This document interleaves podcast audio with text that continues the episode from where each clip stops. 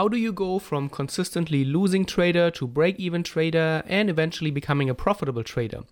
The fix for your trading issues is sometimes surprisingly simple, and I want to discuss this topic in today's Traders Improve podcast episode.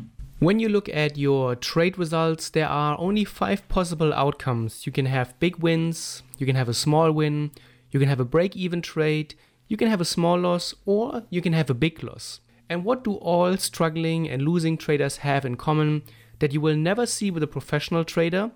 Consistently losing traders frequently occur big losses. And for the professional, a big loss is not even a possibility. It's almost impossible to happen for a professional trader because you can only realize a big loss when your position sizing is too large, when you keep adding to a losing trade, or when you do not close the loss at your initial stop loss and you let the price keep running against you. And I have worked with thousands of traders over the years, and I have seen that this is true for 99% of all struggling traders. One of the things, or maybe even all three things, is usually happening. But I've also seen that once a trader can fix this issue and those issues, becoming a break even trader and eventually becoming a profitable trader becomes much, much easier.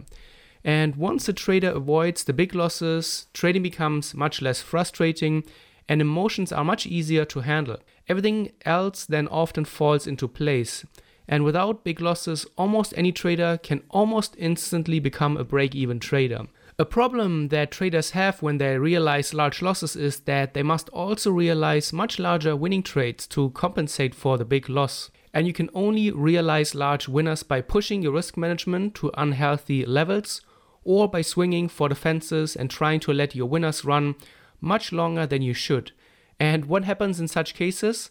The price will eventually turn against you and you are left with nothing, even though the trade could have been an easy win if you would have just taken the normal winner instead of hoping to hit a home run.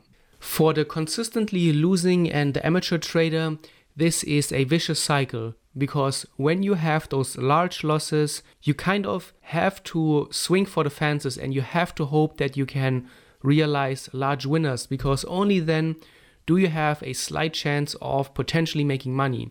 However, this is not how trading works, and having those large losses will destroy your trading psychology. It's very hard to deal with large losses emotionally, as you may have already experienced. And of course, swinging for the fences will also ruin your win rate because realizing large winners is, first of all, very difficult. And you also have to push your risk management, which will then again increase the chances of realizing more large losses. So you are trapped in this vicious cycle. The professionals also eliminate the chance of experiencing big losses by having proper position sizing. You set yourself a position sizing rule of 0.5%, 1%, or maybe even 2% per trade, and then you stick to it. No loss should ever exceed this limit, and you, as the trader, are in total control over this part of your trading. Furthermore, professionals take the loss when their trade idea is proven wrong. When the price hits their initial stop loss, you should be out. You do not revenge trade and do not jump back into trades. And also, which I have done in the beginning of my trading a lot, you do not move the stop loss further away to delay the loss taking. A small loss often turns into a large loss in those ways. This all sounds very simple because it is.